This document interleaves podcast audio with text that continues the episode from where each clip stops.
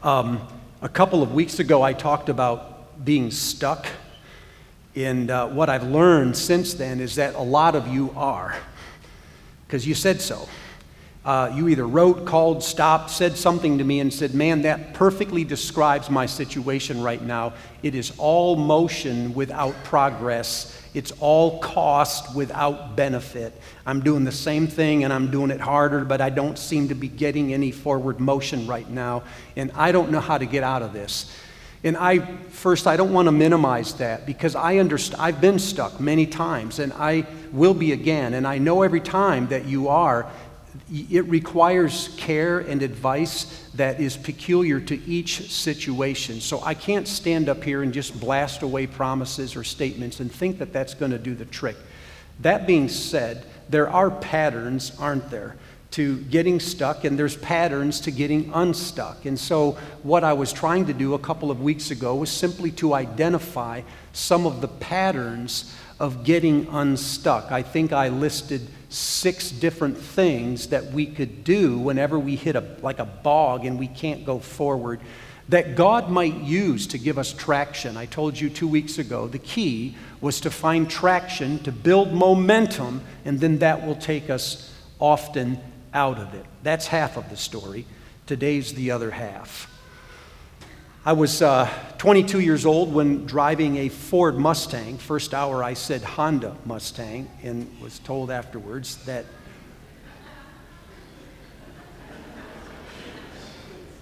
that one of the two companies were cussing.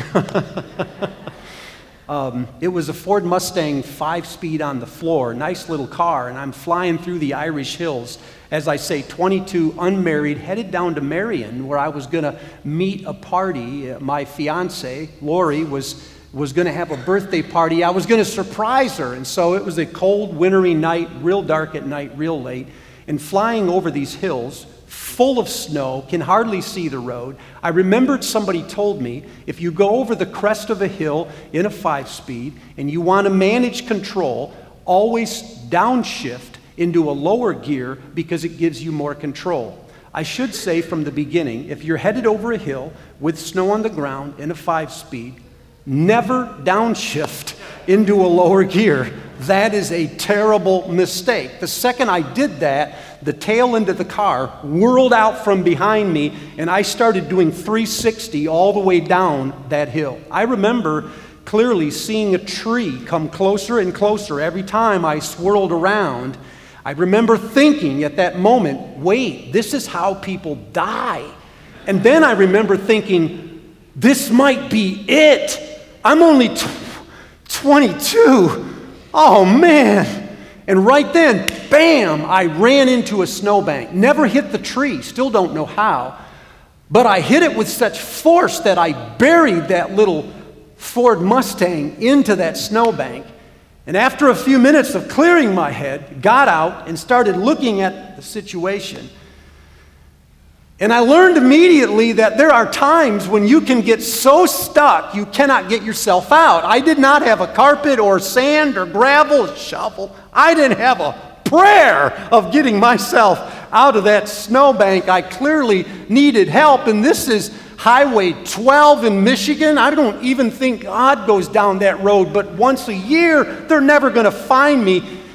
And so I got out and thought, I'm suppose I just got to walk. And I looked up, just as I started to walk, I looked up, and there was another car slammed into the ditch about 50 yards up. I went, thank God, there's somebody as stupid as I am. And then right behind the car was a tow truck. This is providence. and so I went over to the driver and I said, When you're through uh, pulling this guy out, would you, how much would it cost to pull me out? He goes, 50 bucks. I don't have 50 bucks, man. So I said, How about if I just give you all the money in my wallet there? You'll be rich and I'm poor. Well, you'll be poor, I'll be poorer. He said, How much do you have? I said, Like 25 bucks. He said, I'll take it all. So I gave him my 25 bucks. And uh, he pulled me out just like that, hooked up a chain, pulled me out. Moral, moral. There are times when you will get so stuck that you need someone else to come and pull you out. All six of the things I told you two weeks ago are things you could do, but there are situations where they won't help you. You need somebody else.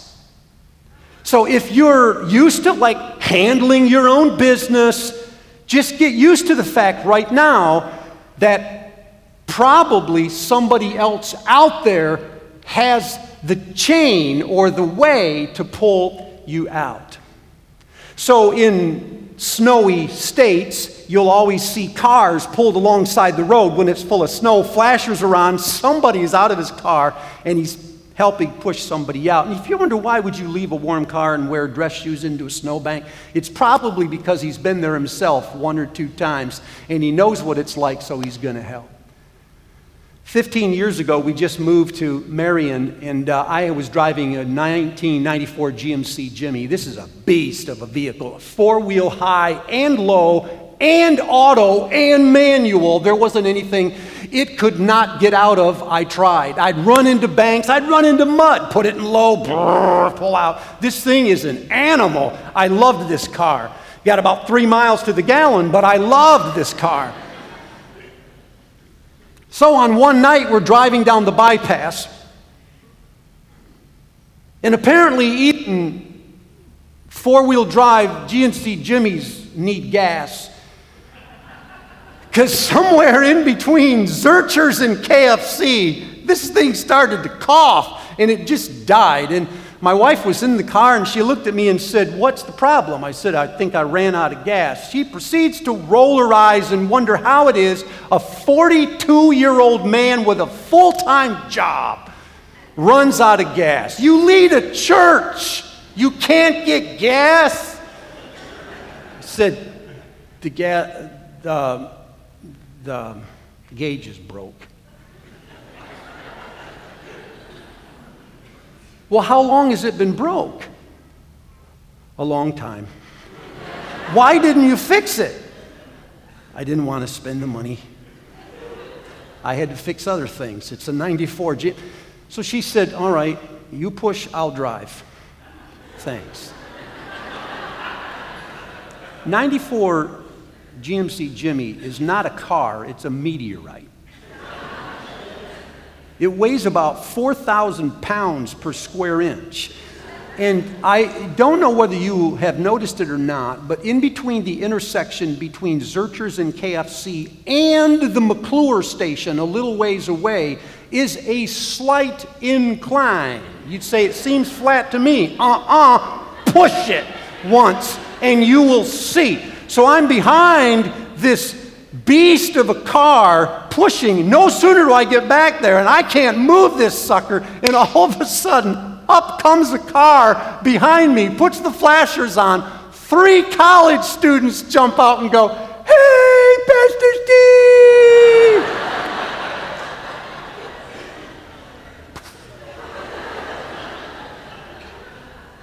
Do you need some help? I thought, no, I need a hole to crawl in. So they got in behind me.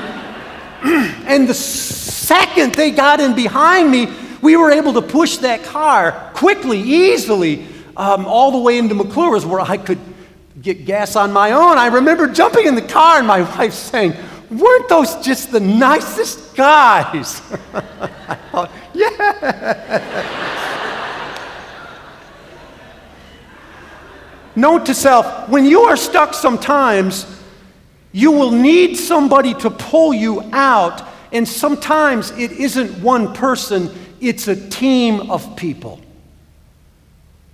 That's important. Let me tell you why. Because our society today is wired for tow trucks, not for teams of people. It is wired to send people along to help you whenever you get in trouble. They will help you out. They are trained, motivated, well paid professionals whose purpose for stopping is to help you out. But they don't know you, and they don't travel with you. They are there on call when you need them, and there is an army of professionals in the American culture right now, but that's not the same thing as having people who travel with you and know you, whose relationship with you is bigger than just getting stuck. When you get helped every time you're stuck, but you don't know the people who are helping you, and you don't have conversations with them outside of getting stuck, that's a tow truck. That ain't three friends. And our culture right now is wired in such a way that people are going down the roads of life in their cars alone. And out of the goodness of their heart, will pull over every now and then to help us out. I'm calling for something more. Sherry Turkle is a social scientist who actually teaches in a tech school. She writes in her book, Alone Together Digital connections, listen to this, offer the illusion of companionship without the demands of friendship. Our networked life allows us to hide from each other even as we are tethered to each other. As we instant message, email, text, and Twitter, technology redraws the boundaries between intimacy and solitude. Tethered to technology, we're shaken when the world unplugged does not signify, does not satisfy. We build a following on Facebook and then wonder to what degree our followers are truly friends. We recreate ourselves as online persona. We give ourselves new bodies, new homes, new names, new jobs, even new romances. Yet suddenly, in the half light of virtual community, we sometimes feel utterly alone. As we distribute ourselves, we may abandon ourselves.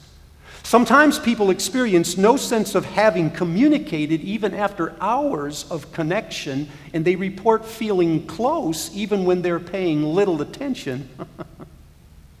In all of this, she says there's a nagging question does virtual intimacy actually degrade real intimacy should it ever come along? Alone together, she says. We're together but alone. The biblical antidote for this is one another. Only in the Bible, that's not two words, it's one. And it's an interesting word. The antidote for being alone together is to be in community one another. What it means is a deep, symbiotic, interdependent, mutual relationship with someone, listen closely, wherein one person gives to the other the very thing he needs himself. And in giving it to the other person, he finds it in return. Think about this. It's counterintuitive because the moment you feel a deficiency of anything in your life, the tendency is for me to reach out and pull someone into that deficiency. And so, if I'm a shy, introverted person, then I want to reach out and find people who are interested in me. No, one another says if I'm shy and introverted, I have to give to others what I hope to get in return. And it is in the process of giving it, I actually get it. People who are poor try to find rich people to come and take them on. People who lack energy, they're exhausted, they're weary, they're looking for people who are full full of energy so they can like use some of that energy. And one another says that's never the way to find it. The way to find it is to give to the other person the thing that you most need. Because if you need it, you probably value it. And if you value it, you have some inclination toward it. So you're able to provide it, however poorly, the very thing you need. You see it? It goes back and forth. It isn't how do I pull somebody into my situation, it's how do I come out of my situation and get into somebody else. And an odd thing happens I find it. Now, what most people know, but nobody pays much attention to, is that the language of one another is all the way through the New Testament, depending on the translation that you read and how you count them. There are 59 one another's in the New Testament. Honor one another, Love one another, accept one another, pray for one another, confess your sins to one another, encourage one another, build one another up. All of these in the New Testament, 59 of them. Now, six of them are negative or apophatic. It simply means don't do this. So don't provoke one another.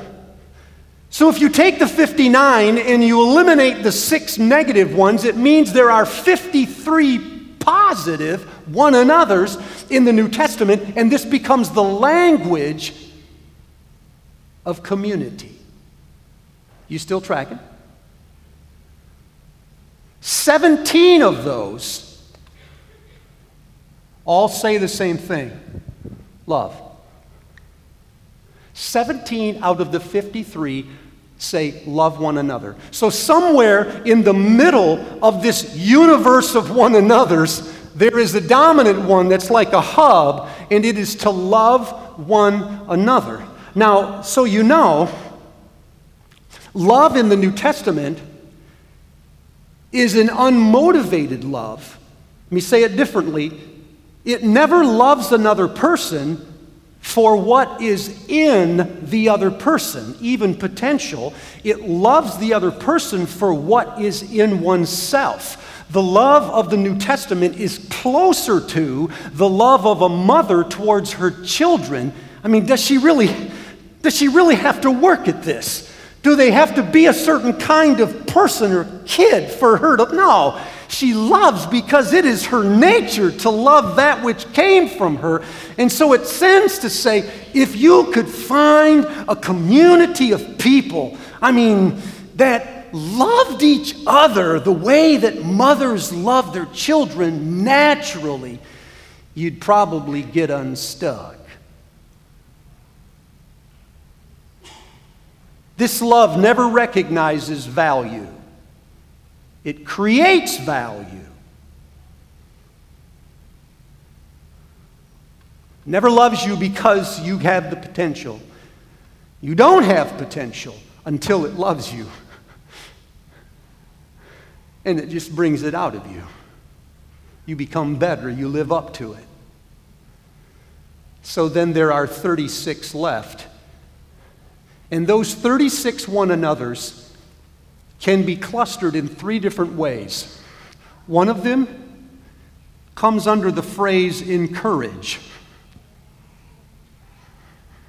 Another cluster of these comes under the phrase, or like it, teach.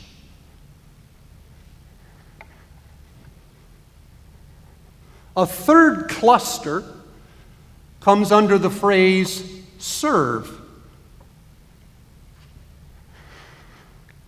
There are others that are hanging out there, but most of them fit into these three categories. Encourage one another, pray for one another, accept one another, build up one another, encourage one another. All of that has to do with embracing another person, welcoming another person, but helping another person move forward. The word literally means to urge forward, to propel forward, to come alongside someone and help that person move forward.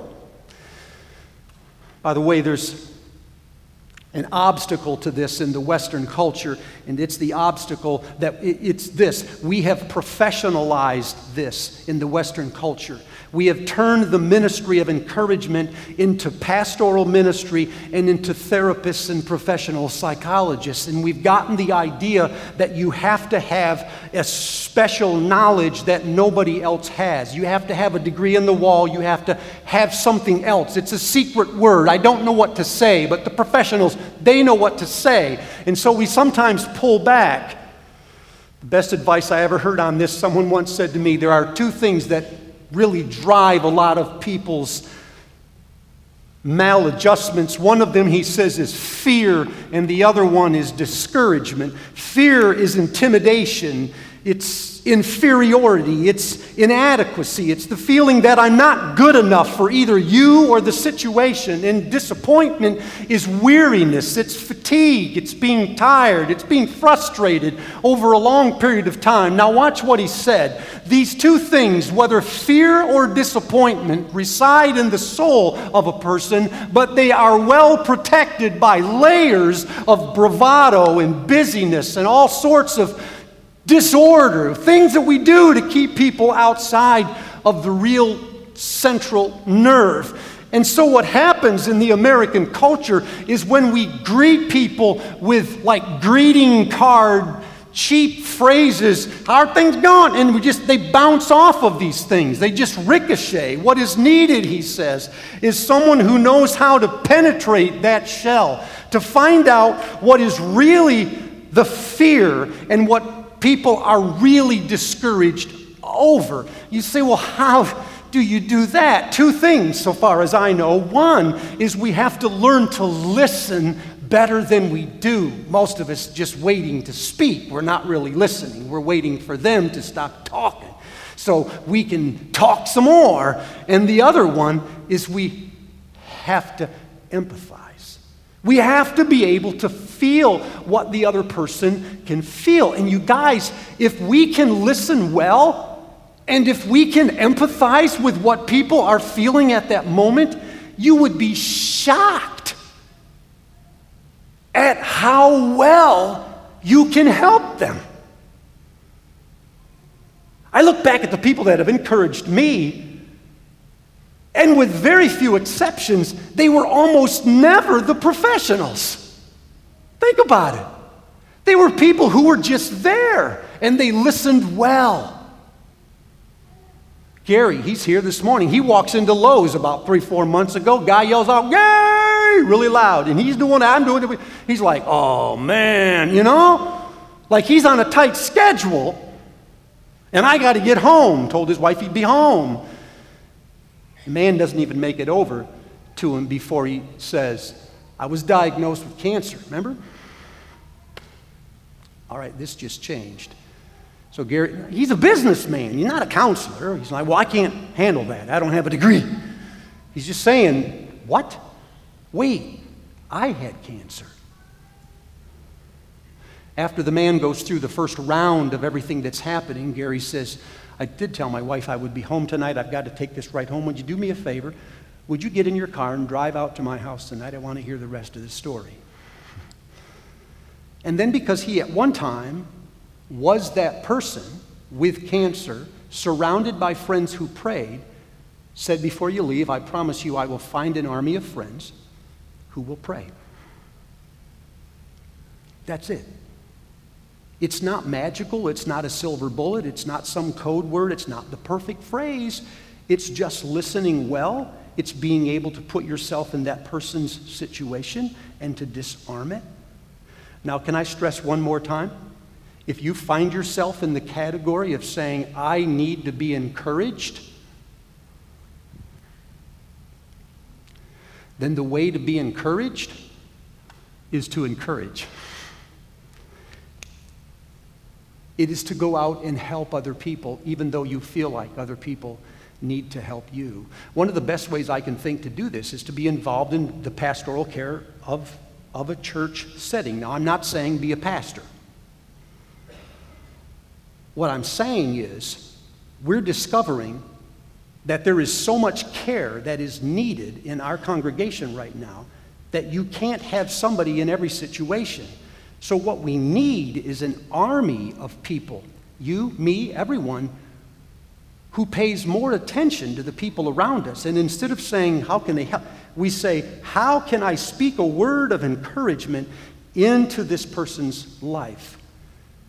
So we've asked Alex if he would like schedule half a day, and if we can get enough people, we would say, let's put everybody in a room and say, this is as much as we know about pastoral care, teaching about three, four hours, and when we're done, you know as much as we do, but the key is connecting with people. Now, that doesn't mean you're going to go every single week to four or five homes. It means there may be situations where we call you and say, hey, look, they need somebody who's really close. what I've discovered is the people who encourage me the most are the ones who know me the most. And sometimes you're the closest person to them. Just yesterday, I was at a funeral and I was shocked at how we went through it with almost no emotion after, I think, 50 some years of marriage. Um, she handled it so well. And there at the cemetery with the, the casket in front of her, of her husband, Marilyn, she didn't stand up. Normally, when the family stands up and thanks you and hugs you, she just sat there for a second. She just went, Okay, I can't do this. I am not ready for this. I cannot do this. I went over and sat next to her, and I said, Yes, you can. Yes, you can. And here's why because you have an army of people around you that love you and we will not let you go. Listen to me. You will not be alone. We will not let you go. And she went. Now, in that moment, if the greatest fear is that her children are going back and she will be in a large home in the country by herself, then that phrase, we will not let you go, will penetrate. But if I say something glib and I might add stupid, like, this too will pass, it'll ricochet. You with me? Let's move on. And I mean, move fast. There's another cluster called teach. Ephesians says, speak to one another in psalms, hymns, and spiritual songs. Colossians says, teach and admonish one another. Hebrews says, provoke or stir up. Romans says, instruct one another in these things. So there's this whole kind of teaching, but one more time, relax, it's not what you think it is. Because the biggest obstacle to this in our culture is this it's the disembodied head. In the Western culture, we have believed that teaching is mostly cognitive, and therefore it is mostly information that is transmitted to another person, whether knowledge or skill. And so, what's happening in our culture is it's a culture of talking heads.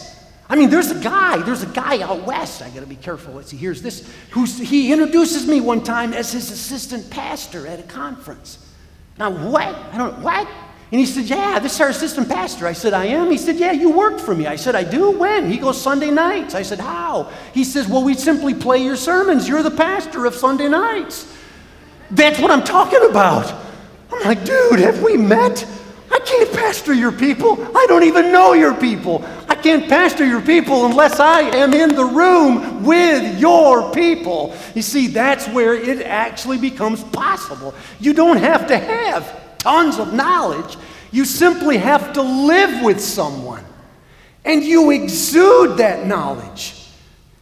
Do you know that back in Bible times, you didn't go to college and take up a discipline? You followed a person and learned a trade. And while you were learning his trade or her trade, you became that kind of person. That's what rabbis were. It wasn't a series of courses where we sat you in rows and just sort of dumped information into your heads. It was we lived and we moved and we worked around you. And in the context of that, subjects came up and we said something, and you learned it when you saw us model it. So you don't have to have this super educated brain to be a teacher. You simply have to be willing to go invest in someone else's life. There's lots of ways you can do this. You can get involved in small groups if you want and just sit there and while people talk, say some things yourself and talk about life and about what you've learned and what God has shown you in the scripture, and you'll be surprised how you can teach. One of the easiest ways in our church right now is splash. These are children. So they're not asking you questions about the Trinity. Well, they might, but not most of the time. Most of the time, they're just asking you things that you can handle. It's a simple conversation. You sit down, the kids are around you, the information's been handed to you. While you teach the information, that's great. It's the relationships. So if you're sitting there thinking, well, I'm not really qualified to do this, man, I don't have A plus material, this isn't A plus material. This is B plus material for 10 years. In the same place. So people just learn it. It's why it's hard for me to preach on the road sometimes. They don't know how to listen to me, so I don't know how to talk to them. But you know how, or you fake it. Teaching is contextual, it's relational. Now, one more time, I got to tell you if you're sitting there saying, Well, I need someone who will teach me, then you need to teach. Everyone knows this. The smartest person in the room isn't the one that's been to school all these years, it's the one who always has to teach. It's why professors are so smart. They weren't born that way. They have a term paper due tomorrow in class. And by preparing for it, they actually are taught. I wouldn't be, a, I wouldn't be half the follower of Jesus I am today if I didn't have to articulate it in some form to you. I'm not ashamed of that. That's just the way it is. By teaching, we learn. Yes? Here's the last one serve. Serve one. The biggest obstacle to this in the American culture is consumer. It's this idea that's saying, you know what, I'm tired, I've worked hard all week, and when I come to church, what I need is for someone to just invest in me. And while I get that, that's how I go to camp. I drive down to Fairmount once or twice a week, or in the week, and then I get there late in case they need someone to pray. And I slip in the back in case they need someone to pray. And then I sit way in the back and I watch what happens on the platform. And then when it's over, I get up and leave. You say, You really do that? Yep. Yep. I like it. It's fun. I love to watch that dude up there work up a sweat preaching. I know what that feels like. It's nice he's working tonight. But that isn't my community, people. The camp meeting was not designed to be my community. It's not possible. It meets one time a year. The church is my community. When I start coming to church the way I go to camp, I become a consumer.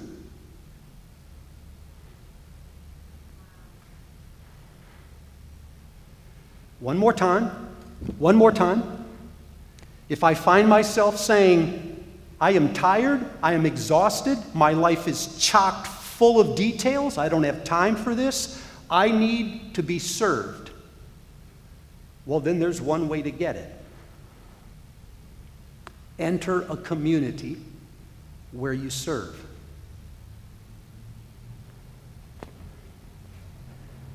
This year, in the next two or three weeks, we will be inundated by college students. Some of them are already back. Welcome back, you guys. The place is different when you're all here.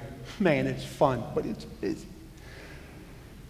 And what I've asked for this week is that we would be a fundamentally different church.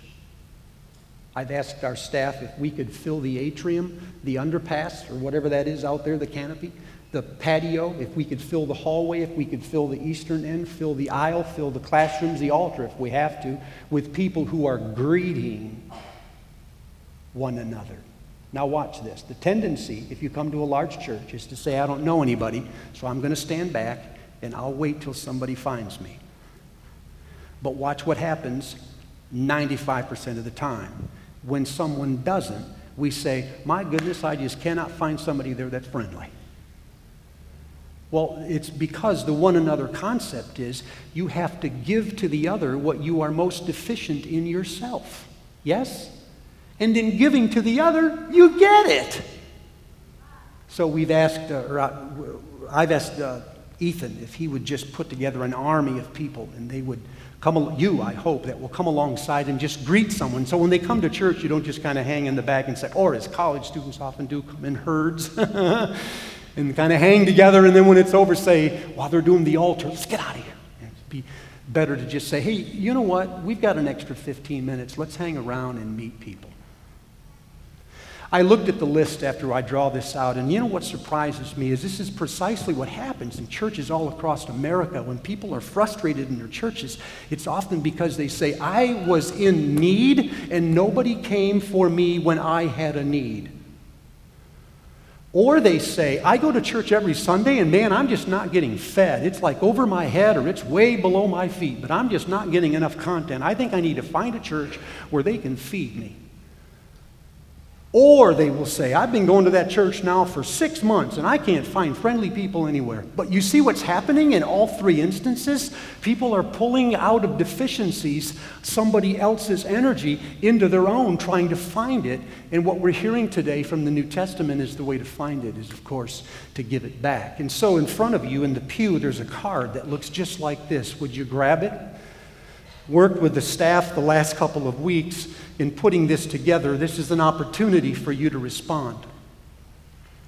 In a moment, in a moment, we're going to come to the table, communion. And while we do this every month, we don't always do it like this. Today, when you come to the table to receive something from the Lord, I would like you to bring something with you. There's a basket in front of each one of these stations. And I wish you'd take a moment right now, perhaps, and grab a pencil.